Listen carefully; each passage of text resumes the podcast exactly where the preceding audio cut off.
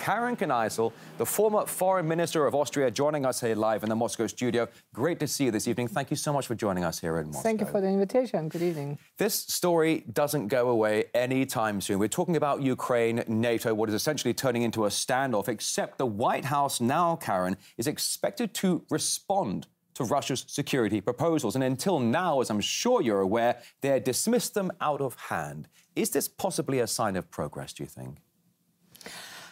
Yes, because I don't believe that the Ukraine file is the only and number one priority file from a U.S. vantage point. I mean, we all know what they really care about, what they're worried about. It's the situation in the South China Sea, it's Taiwan, it's China, it's technological edge.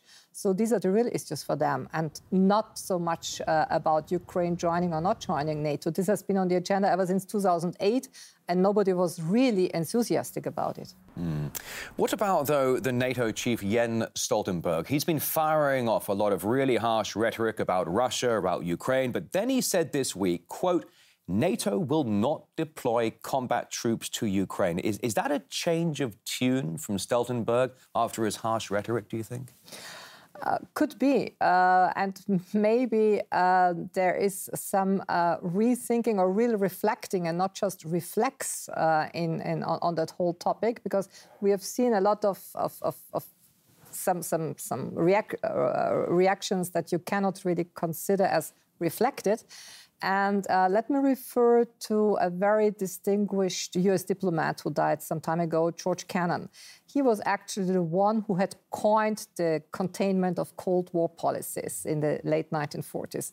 And George Kennan was still alive in the early 1990s when there were the forced measures for enlarging the NATO eastward. And he said then very clearly that this is a big error. Don't do it. I think it was in 1995-6 that he said that. And that statement by Kennan should be studied, should be implemented.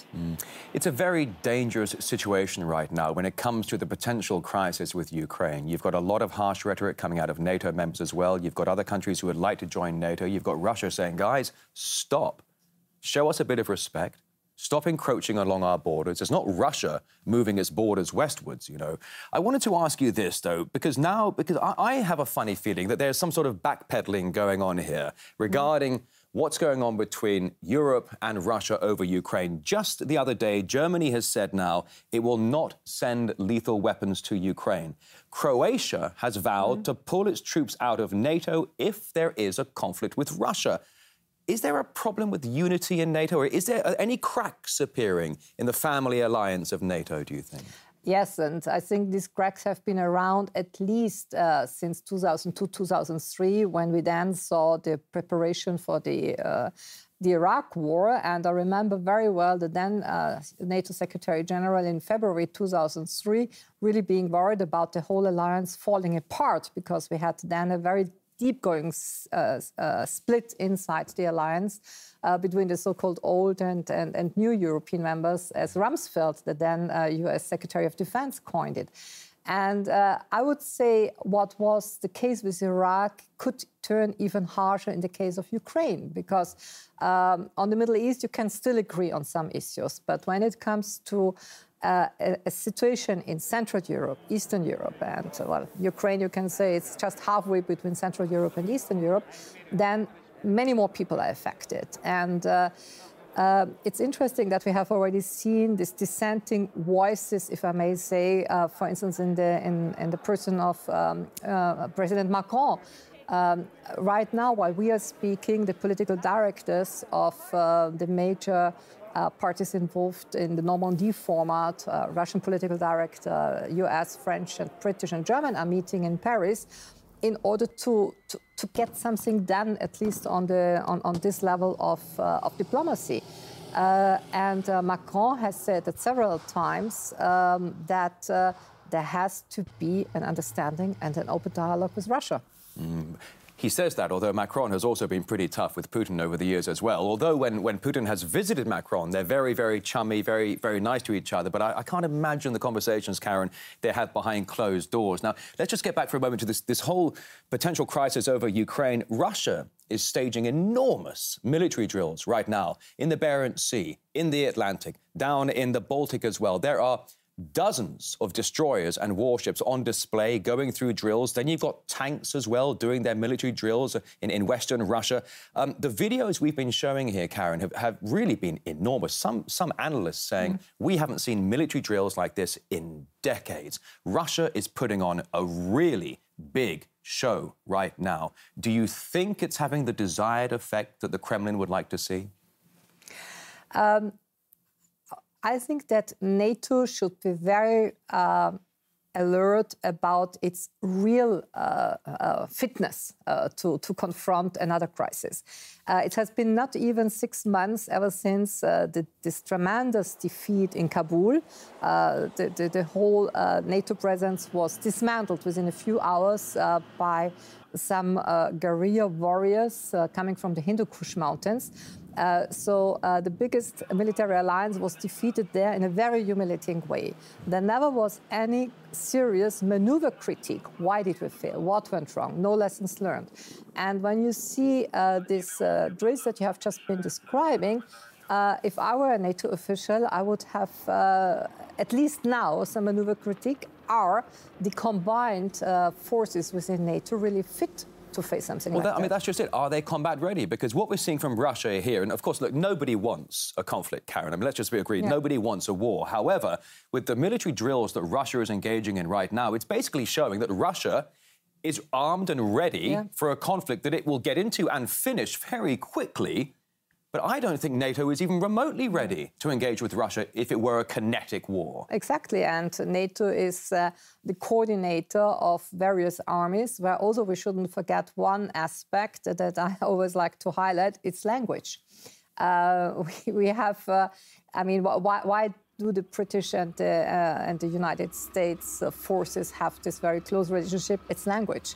And within that NATO alliance, even so, of course, the chief of staff people and so on speak some English, but the whole supply chain of directives and orders is something that within one united centralized military force, as is the case with Russia, works in a different way.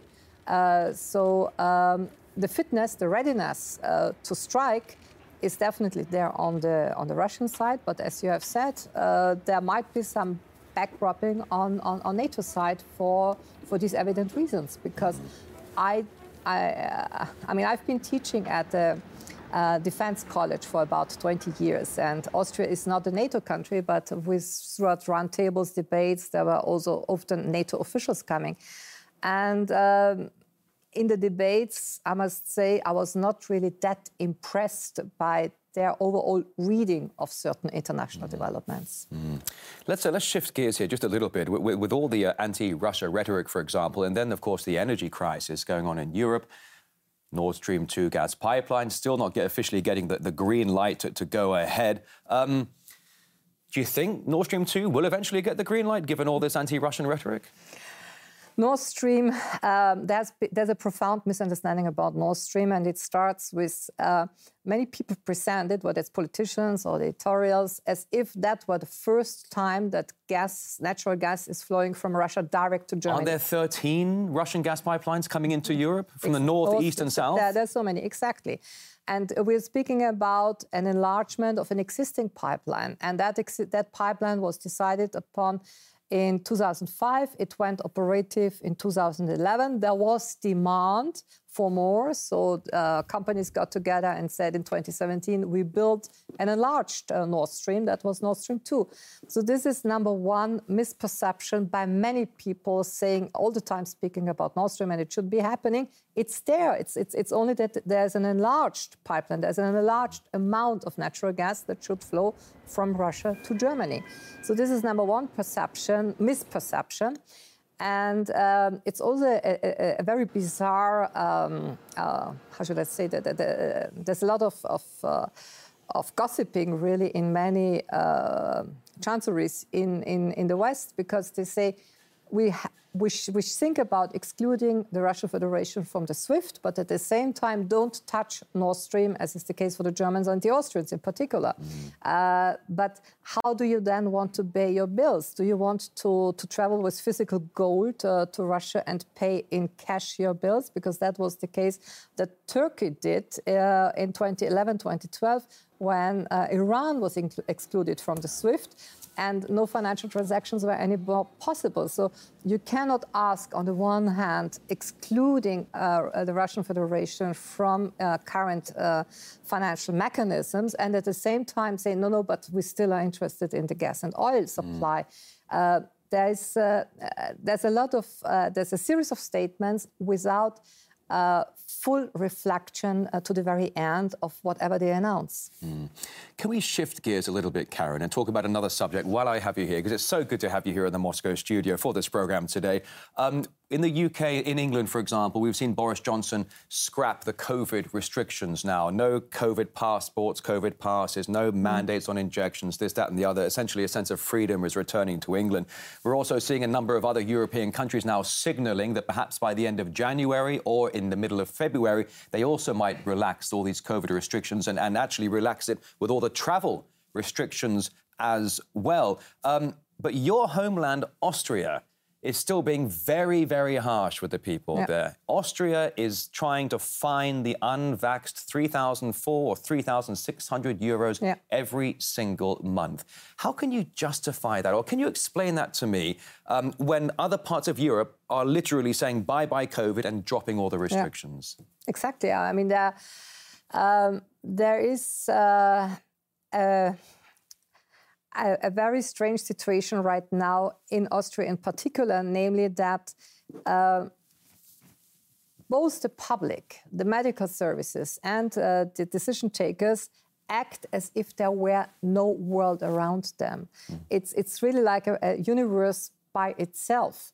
And I've been observing ever since the past 2 years. I had the chance still to travel. I lived in France partially over the last 2 years, and I felt like a traveler of the 17th century, telling people in 21st century what life is like in France or in Turkey or in Russia. And people are within their little bubble. And especially with the current government, there is this kind of really being full of themselves, that they know how it should be done, how it should be handled.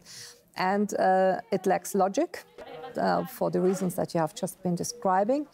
It lacks most probably also a real legal basis. There's, the moment it will be brought to the Constitutional Court, I'm pretty sure that there will be fault lines within the legislation.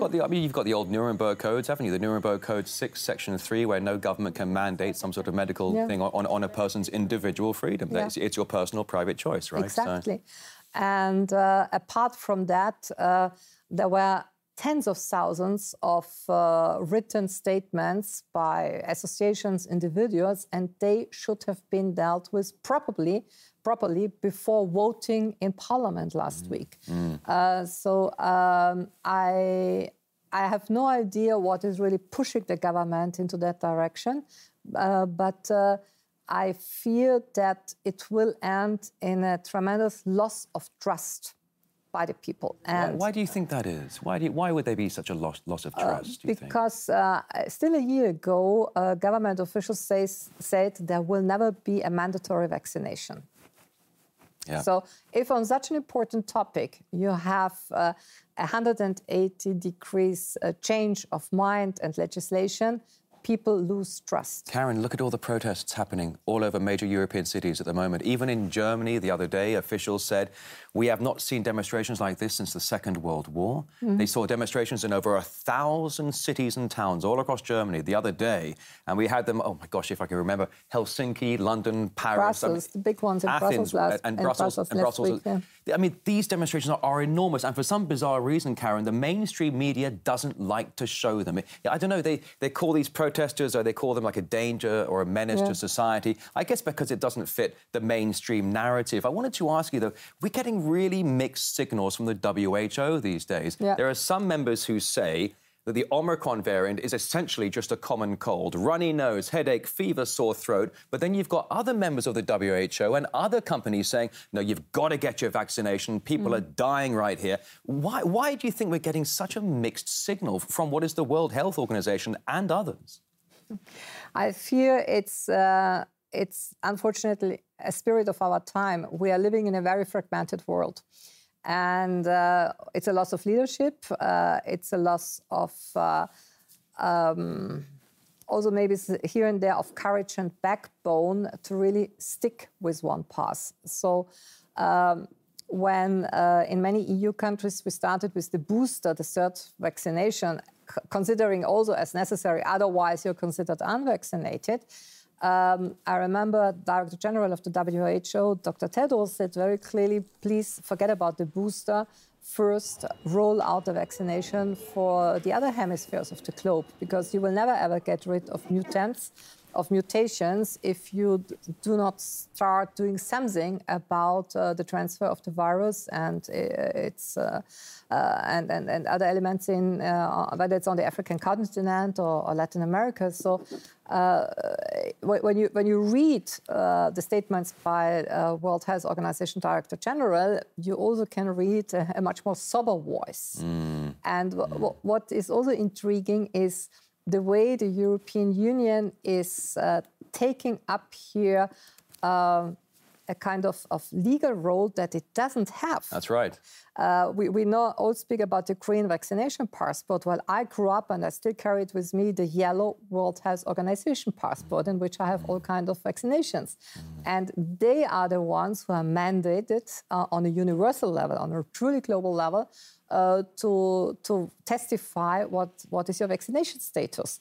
But the European Union came up with a green pass for one type of vaccination. I mean, it's a very weird approach. It's been lacking logic. I mean, all of this has been lacking basic logic from the get-go, and I think the normal, everyday, average person will agree with that. I was reading one of the men of the WHO was quoted by a Denver, Colorado TV channel saying that during the Delta wave, natural immunity was actually stronger than the pharmaceutical vaccines that were being offered at the time. Do you think, Karin, there's been any conflict of interest with the developers of the Pfizer, Moderna and these different vaccines becoming more rich than they've ever become in the history of mankind? In fact, one of the things that people are missing during this COVID crisis was it was the biggest transfer of wealth in the history of mankind. And the billionaires have now increased their wealth by 6 times across the board. But this is supposed to be a humanitarian crisis. Is there some sort of conflict of interest there, do you think, that these pharmaceutical companies were able to and allowed to cash in to such a degree on this?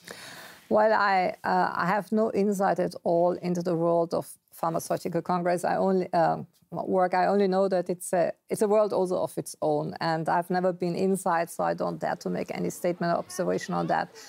What I have been observing is to which degree decision takers were driven by events and were, in the beginning, were caught by surprise, yes, but then, depending on the government, on the region, you could see where common sense came back and said, like, we have done one lockdown, let's keep it with that, we cannot do that with our people.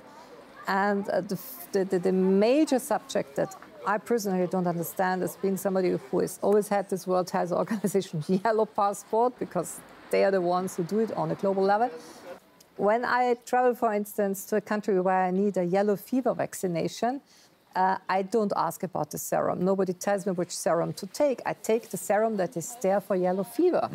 And we now have this vaccination rivalry and this administrative process and the stepping stones, whether it's for Sputnik vaccination, whether it's for Sinopharm or what others. I mean, are you now interested in having a global response, or are you not interested in it? And here, I think also Commissioner President Ursula von der Leyen, who is a medical doctor by training herself, who has studied public health. Isn't her husband also one of the top viral biologists in Europe? He has a big virus institute with developing all sorts of medicines. Ursula von der Leyen's husband. Yeah, I don't know what's her husband's position on that, but I know that she studied public health.